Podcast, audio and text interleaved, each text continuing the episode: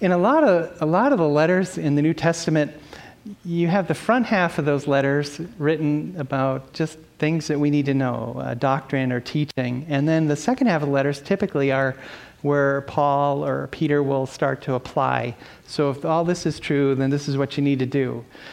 In, in Thessalonians, I've never really appreciated, like I have this time around, what a shift that takes. When that happens in Thessalonians, I think we were talking a couple, couple weeks ago, we started this passage. It's like, and Chris, I don't know why, we always have this. It's not letting me move this over. So in Thessalonians, you get to this moment in chapter 4. It's like when someone says to you, maybe someone said to you this morning before service, Hey, I need to talk to you. I say, Hey, okay, you want to talk after service? No, I need to talk to you right now. And say, Okay, all right. What's up? No, no, we gotta we gotta find somewhere private. Okay, all right. So you go into, you know, my office or wherever, one of the classrooms, and the person looks around and then shuts the door. And you're going to think, this is not a talk. This is something serious. Uh, what is up? That's what you'd say. What's up there? We, we got to do this. That's what Thessalonians is like in chapter 4. There's, there's these things that Paul needs to address, but he doesn't just say, like in Corinthians, as messed up as Corinth was, he just says to them, now about the things you've written about. Hey, let's change gears, and you wrote some questions, and I want to answer your questions. Look at how it is in Thessalonians. And I think it's, it's important for us to see this because because of what he's talking about, we get a sense of just how serious it is to Paul. So he says in, in verse 1 in 1 Thessalonians 4 Finally, then, brothers, finally he's making a shift. We ask you, that's nice, and we urge you. We noticed last time, that's a word that's pretty weighty. It's got some authority to it. Hey, we're going to ask you, and then we're kind of going to tell you that this is what you need to do. To, uh, we urge you in the Lord Jesus. So now this is really official that he's saying to them that you you know, so we ask you and we urge you in the Lord Jesus that as you receive from us, remember what we told you, how you ought to walk and to please God. Okay, all right, we're talking about what God wants, just as you're doing, that you do so more and more. For you know what instructions we gave you through the Lord Jesus. Hey, we just want to remind you of instructions, but we talked about last time that that's a really gentle translation of a word that's pretty strong. Of the things we said to you out of our apostolic authority the things that we charged you about in the Lord Jesus. So if you're sitting in Thessalonica, if they've gathered everybody together, everybody get together in the pre COVID days, get together. We got a letter from Paul. We're going to read it together, and then we're going to have a potluck supper. where, however that went. We're all together, and we're listening to this letter, and it's been super encouraging. The first three chapters of how much he remembers us, and how he was blessed by us, and what he has for us, kind of next. And then all of a sudden, this. And you think, man, what is so important that he's got to lead into it this way. And then he tells him what's so important. For this is the will of God, your sanctification, that you abstain from sexual immorality, and that each one of you knows how to control his own body in holiness and honor, not in the passion of lust like the Gentiles who do not know God, that no one transgress and wrong his brother in this matter. Because the Lord is an avenger in all these things, as we told you before and solemnly warned you. For God has not called us to impurity but in holiness. Therefore, whoever disregards this disregards not man, but God, who gives his Holy Spirit to you. That this thing, this topic, this next thing he had to talk to them about was so serious that he get, led in with all of those things. We command you this in the Lord Jesus. We're urging you. We're asking you. He's weighing in as an apostle. All of that was to talk to them about, about their sex life, about being sexually pure, they're living, as, as, we were talking about last time, in the Greek world and the Roman world, that was an incredibly immoral world, an incredibly whatever goes, especially, especially over on the men's side. And so you had homosexuality and you had pedophilia and you had all of these all the things we had a quote last time that talked about hey we have prostitutes for this we have mistresses for this and we have our wives for this so, in that culture, he weighs in really heavily that this really, really matters to God and it really should matter over on your side of things. And kind of our, our umbrella uh, phrase out of that was this is God's will, your sanctification. But sanctification is a huge word, it has to do with your whole life. But then he zeroes in and says that you not be sexually immoral. That his will for, for you, his will for us as followers of Jesus, is for what I'm, what I'm calling holy sex. It's for a sex that honors him, a sex life as he lays it out. uh, kind of this week studying, the phrase came to me just that holy sex will leave you whole. And that's his intent. It will not leave you broken like, like the random relationships that go on in the world or, or the areas where we venture out in immorality. That sex, God's way, within the, kind, the confines of how He's defined it, that will leave you whole. That's rare. And there are so many men and women, young men and women, who are chasing wholeness through the road of brokenness. So I've got a video I want to show in a minute, but I, I just want to take a second to just say how, you know, I'm really pleased studying in this. I'm really pleased that there are ministries like Root One uh, that we get to partner with in some ways that ministers to women who are being trafficked and being exploited, who are suffering the, the flip side of what God's intent is on that. So we're looking at 1 Thessalonians from this sense of God, the gospel, in three weeks. And it's important for some of you to know who just experienced sexual brokenness or who are experiencing, present tense, sexual bondage, to know that in three weeks there, God totally changed their lives. You know, when you, you meet them and we find out in Acts that he was just there three Saturdays, and then he says everything about their lives that he does in chapter one that you left your idols, you've turned and you're serving God, and you, you're living for him, and you're loving each other well, and you're living in light of Jesus' coming. Three weeks. So I want to say that to those of you that wrestle with, I've struggled with this all my life. That doesn't have to be the case. Or you may struggle all your life, but you don't have to be defeated by it all your life. That's the hope of the gospel. So we have a video that, that want to lead into what the passages speak to us. On this flip side, two weeks ago we looked at what is he saying when he tells us to abstain from sexual immorality. What is he saying this morning? We're going to look at when he says that you need to know how to control your own body. So we're going to show that video. I need to apologize to those of you who are on live stream. Our license allows us to show this video in here, but not on the live stream. So so Pete is going to put a slide up for the four minutes we're away. It's going to tell you where you can find this on YouTube if you want to watch it while we're watching it in here. But okay, if we can get the lights and, and show that. That's the beauty of the gospel, isn't it? That you know we all come in broken, and we can find wholeness and healing in Jesus.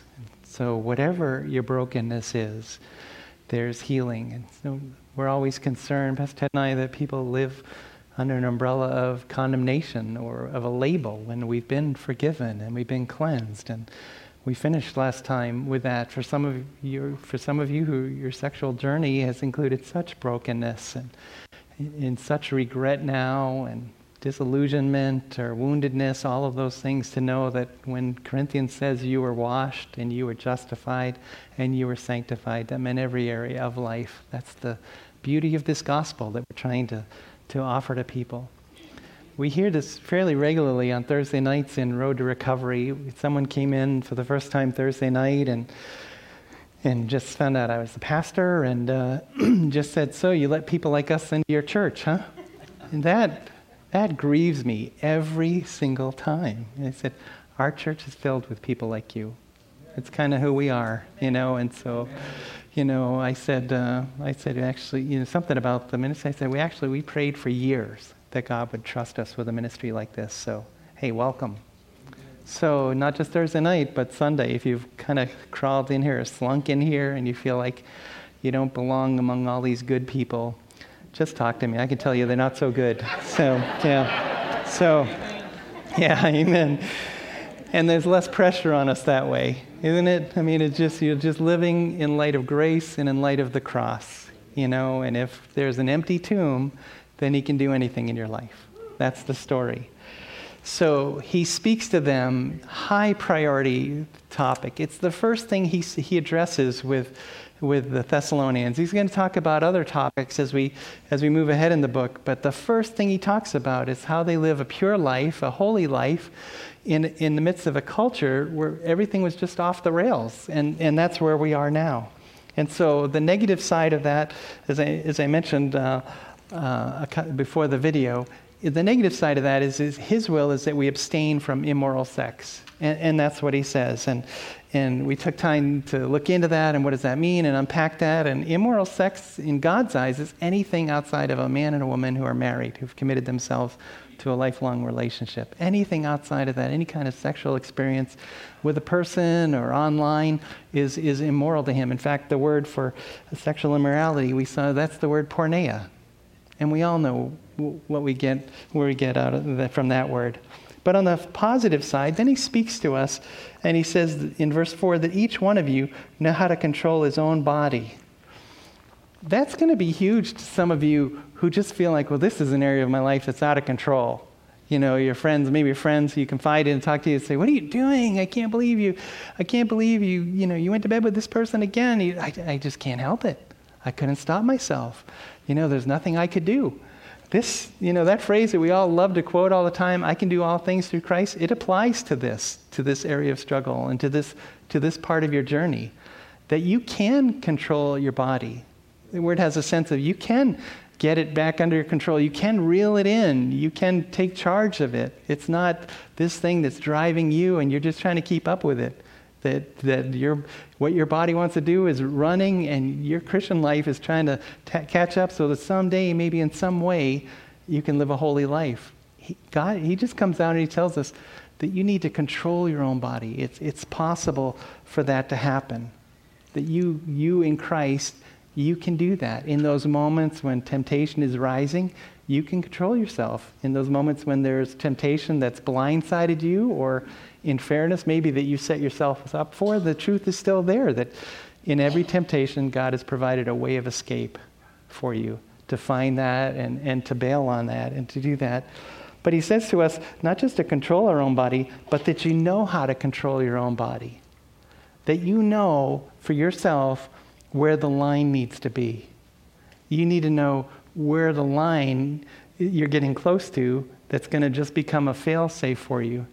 I remember, talking to a teenager one time, and we were talking about this, this whole idea where the line is. And I said, You cannot be sitting on the couch with your girlfriend trying to decide where the line is because it's just way too late at that point because you're too emotionally charged then. And emotions, as we've all learned in our journeys, they don't make good contributors to making smart decisions all the time. And so you've got to decide, in, in light of yourself, where that line is. You know your own body, you know what your triggers are. I remember talking to someone that, that had battled with pornography, and they were telling me that whenever they, he got an argument with his wife, he would go to pornography. Just whether it was to punish her or to to just make himself feel better, whatever that was. He just began to know, importantly, that was a trigger. And so I need to know that if we argue, I need to shut doors around that, around myself. So you've got to know do you feel lonely? Do you feel whatever? What are the things that trigger you to take steps toward pursuing something that's just not going to lead to a good place? There are steps that you, you can take to things that are completely innocent at the start that maybe there's someone at work that just is very understanding and you're just struggling and you're just going to talk to them. You need to know yourself enough to know if that's going to trigger something in your heart that really only your spouse should trigger.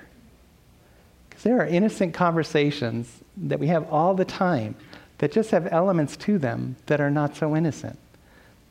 Not always that we're planning on, but that just are part of, of men and, and women interacting. And so you got to know what are your triggers, you got to know what are, what are situations where you might be more vulnerable so you don't put yourselves in, in those things? You've got to know your own body. See how individual that is? That you know yourself, that each of you know this, he says.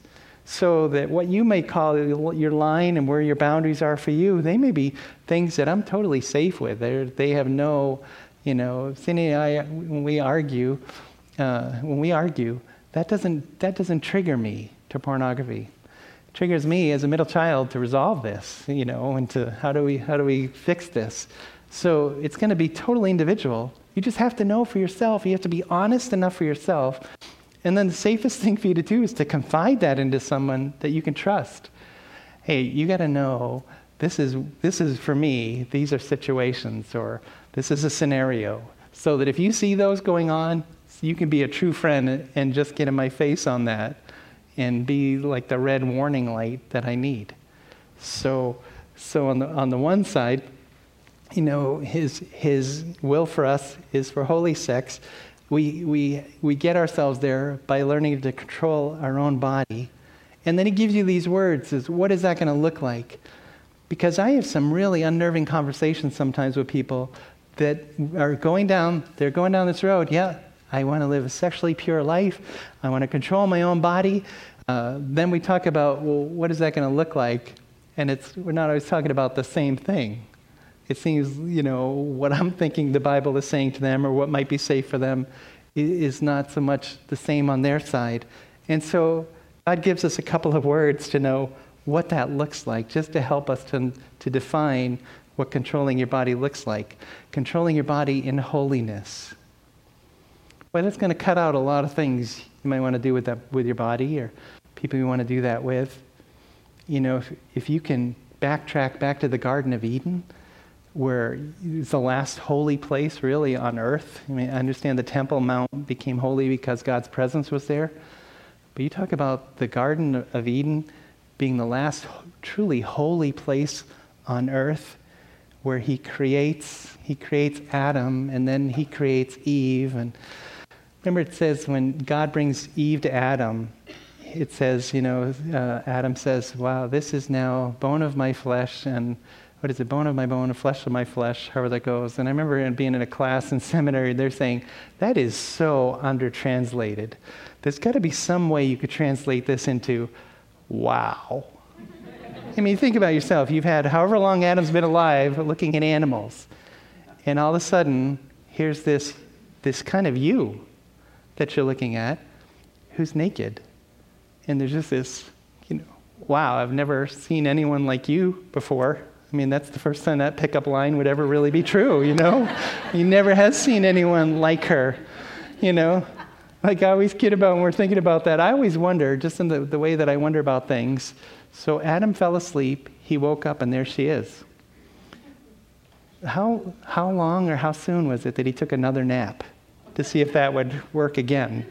Did he, you know, did he, hey, I'll be right back. I want to take another nap, see if there's two of you. Or did he think, or was it a matter of stay awake, just keep staying awake? Because the last time he fell asleep, however that goes, that's just, you know, there's no Greek or Hebrew that answers that question. But there you are in the garden, in this holy, pure moment where he creates her. And he, it even includes in the word that he says to us, and they were both naked and they were not ashamed. Because in the holiness of the garden, there was a purity and an innocence that made everything safe for them.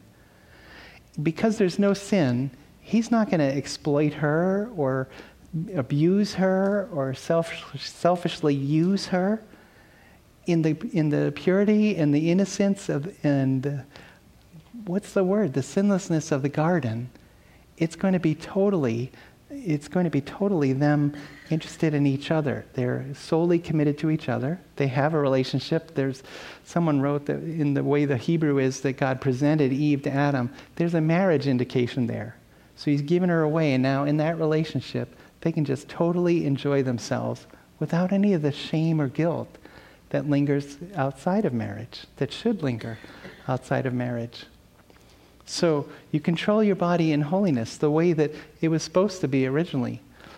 If you fast forward from that day to, to our day and, and into to where things were, if you go to Ephesians, um, I think I've got my verses out of order here for a second. Yeah. This is how it went into, into Ephesians. It says, So I tell you and encourage you in the Lord's name not to live any longer like the other people in the world. See, I'm beginning to get a sense that these churches, they'd been planted, they'd been growing, but they still were dealing with issues that you not live any longer. So evidently they'd gotten saved, but they still were having a hard time setting old life aside. Their minds are set on worthless things they can't understand because they're in the dark. They're excluded from the life that God approves of because their ignorance and stubbornness.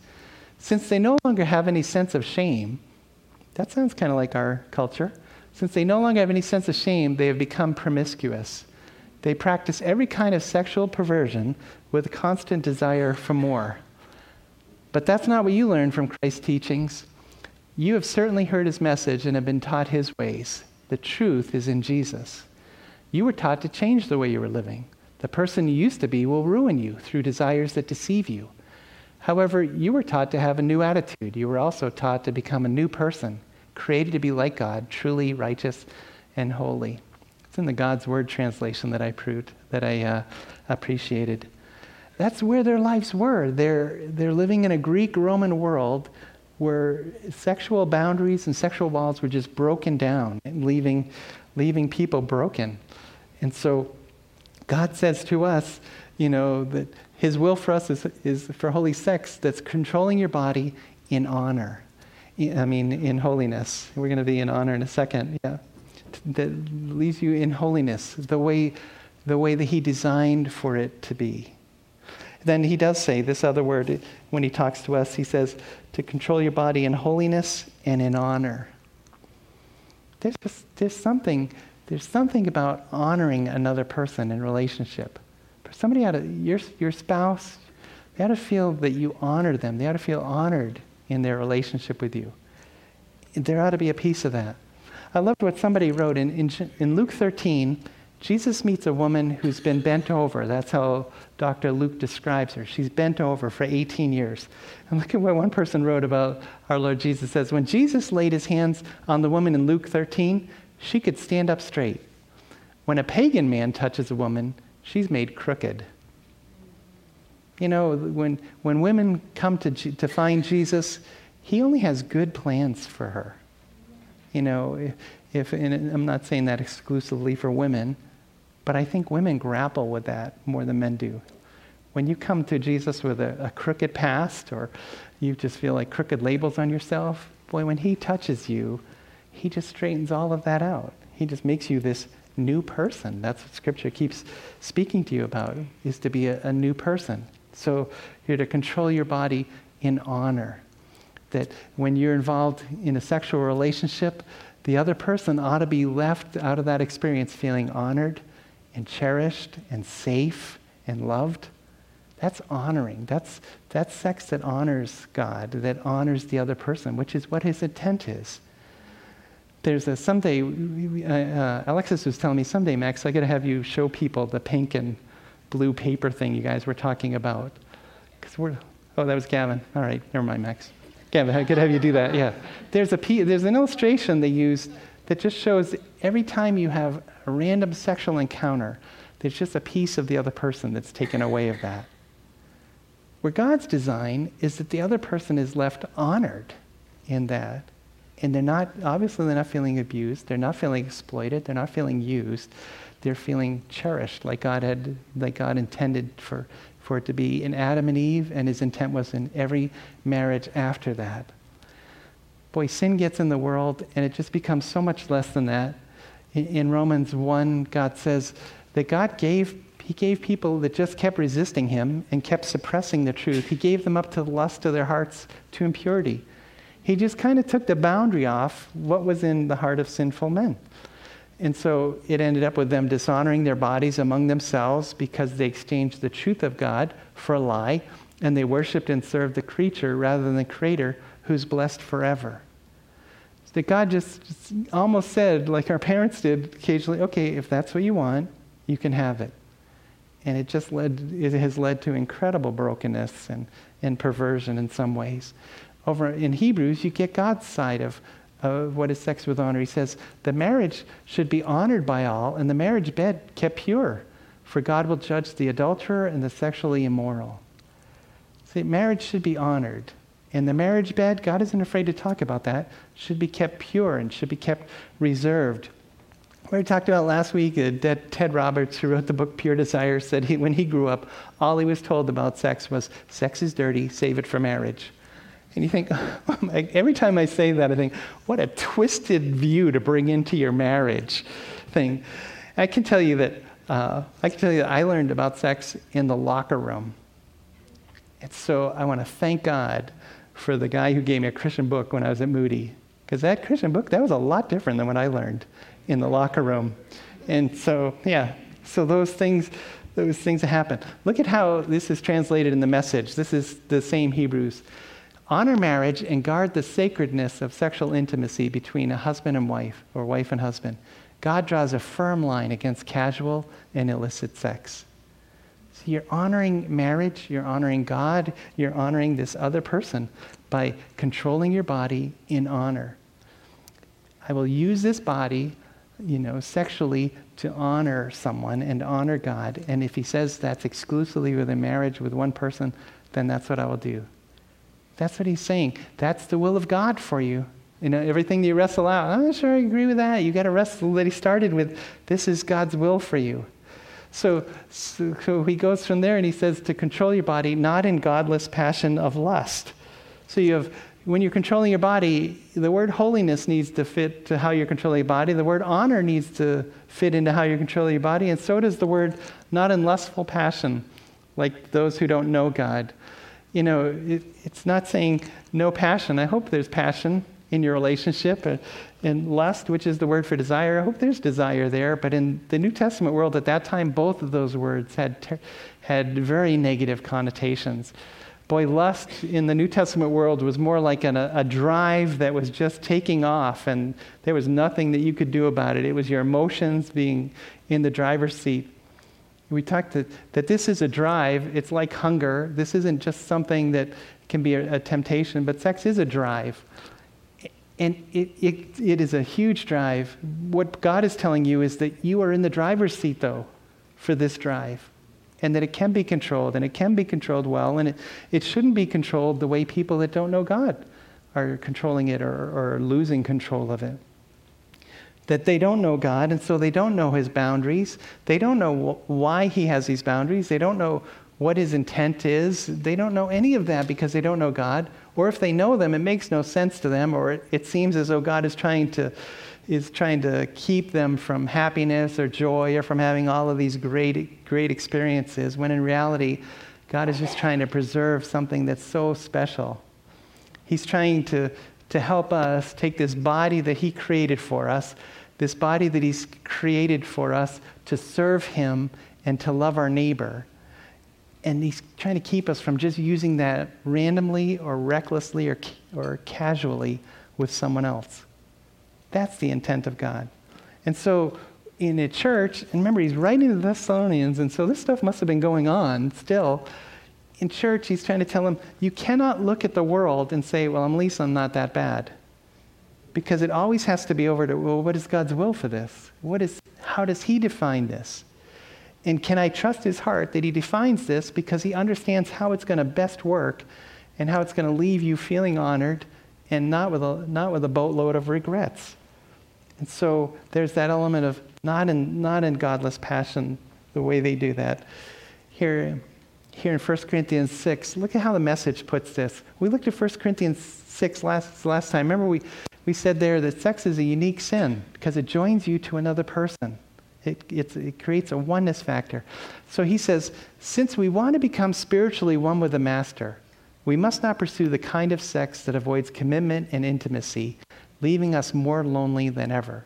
The kind of sex that can never become one. I'm going to talk about a verse and, and a way of paraphrasing that verse that speaks to our culture at this moment, where people are pursuing sex without commitment and without intimacy.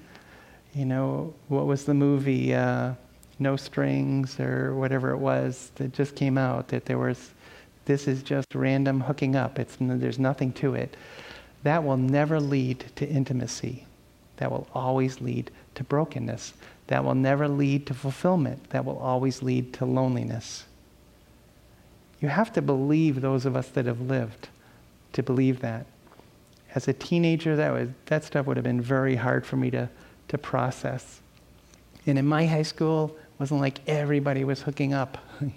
it was fairly rare, but there was a lot of talk. There was a lot of talk. Enough talk that it made it something that you envied. Wish I could. Instead of confronting the truth, that that will leave you broken and lonely. That's the truth of God. That if you wait and to experience this within the confines and the relationship as He's created it, it will be better in so many ways before, before and after. And so, so He says to them that you need to, you need to set yourself aside for a holy sex life, controlling your body, controlling your body with a word that defines it like holiness or honor or not in the godless passion of lust. You know God, you know his heart, you know his ways, you, you, can, you can learn his word. And those are, those are so important things.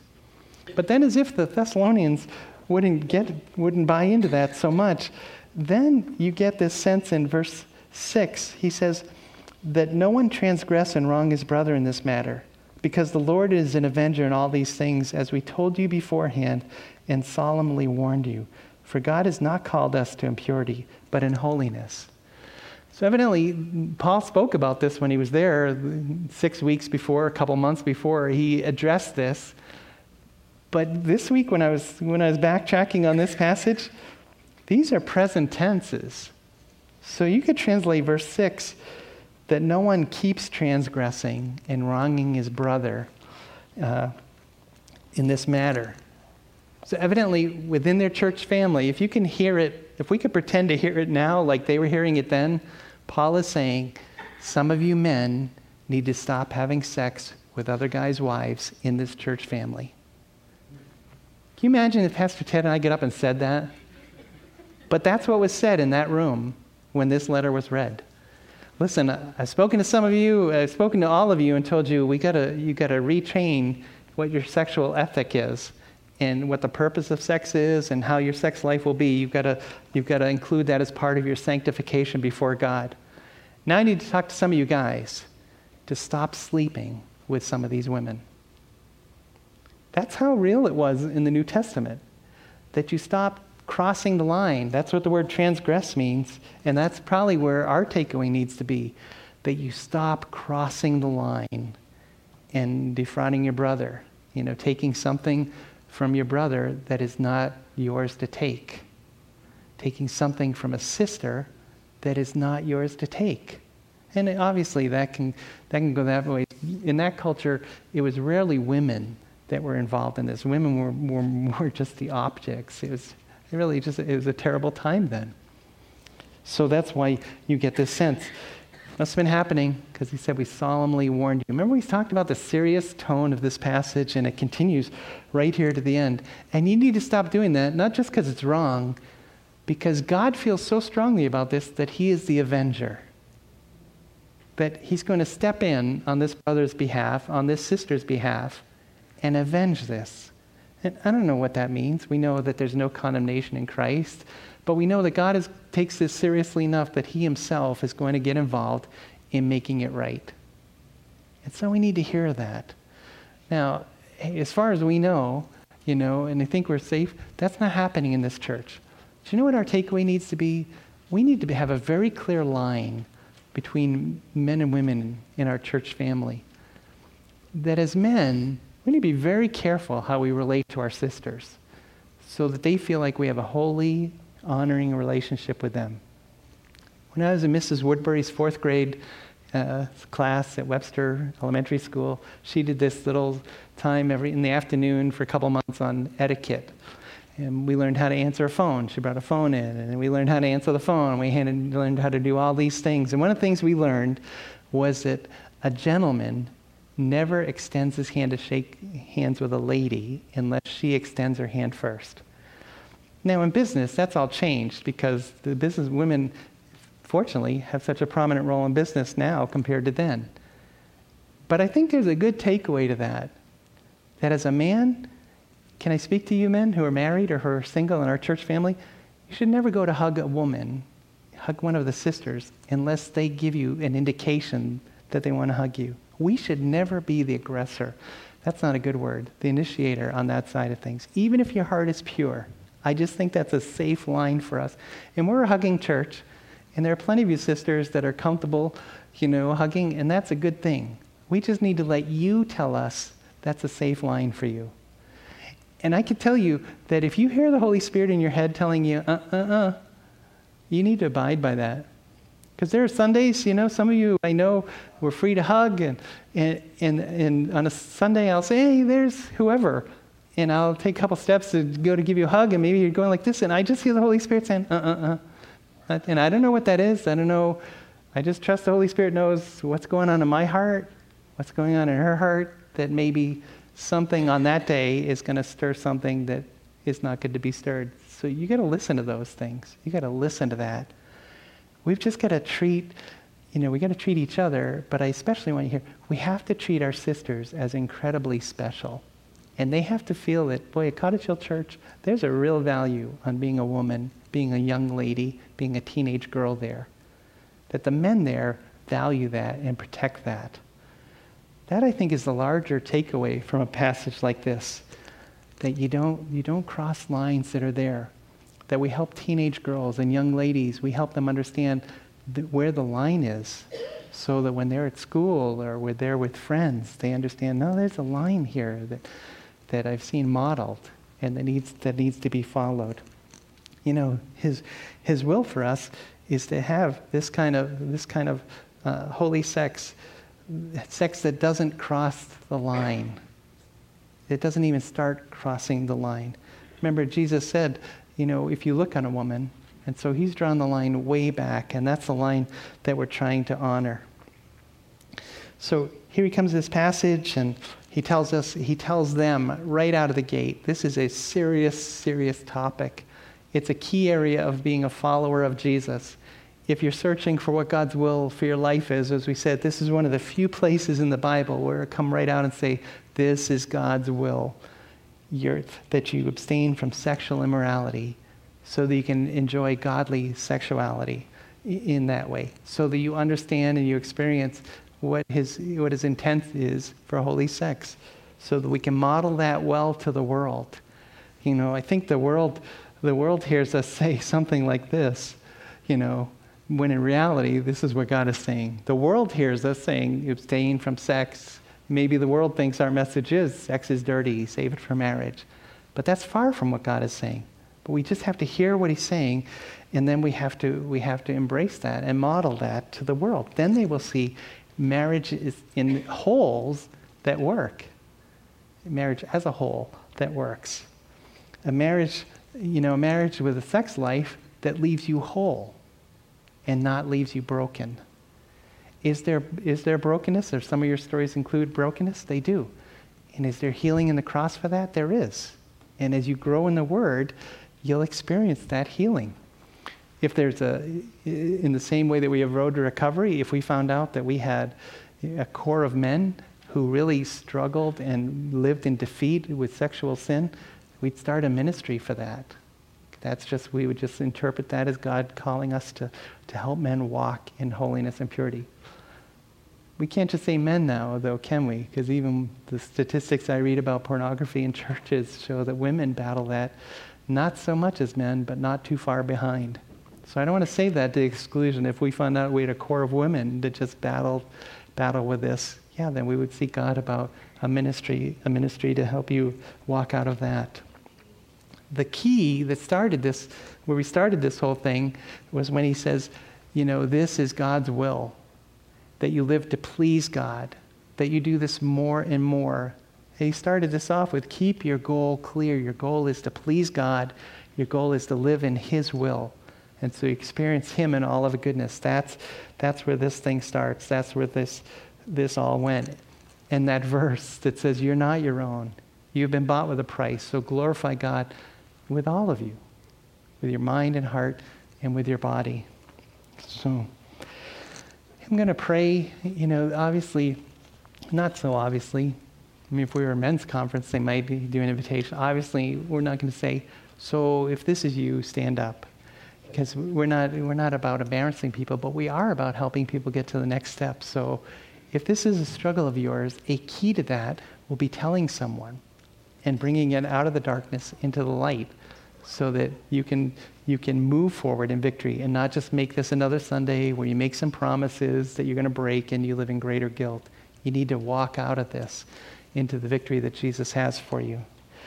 There's a resource uh, that I've put together, couples that I walk through premarital counseling with. The last time we get together for the wedding, we talk about what does the Bible say about sex? What does it say to you as a couple? And, you know, where's your freedom and where's that not? So we've actually put that on a, uh, on the QR code. If you do the QR code, that will link you. And Alexis has put that, that little study that I've done. So just a couple pages of what are elements to building a healthy biblical sexual life in marriage? So that's available to you if you if you want to scan that, then that'll be there. So Hey, let's pray, and then the team's going to lead us. Father, thank you that you talk about every area of life. I remember just as a teenage new follower of yours, just how stunned I was to find out you even talk about sex other than saying don't. So thank you that you've covered all of our lives.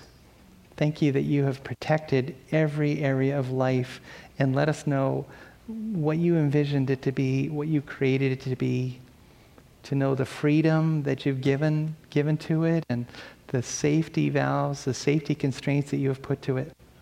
I just want to pray over the church family and in our live stream family, God.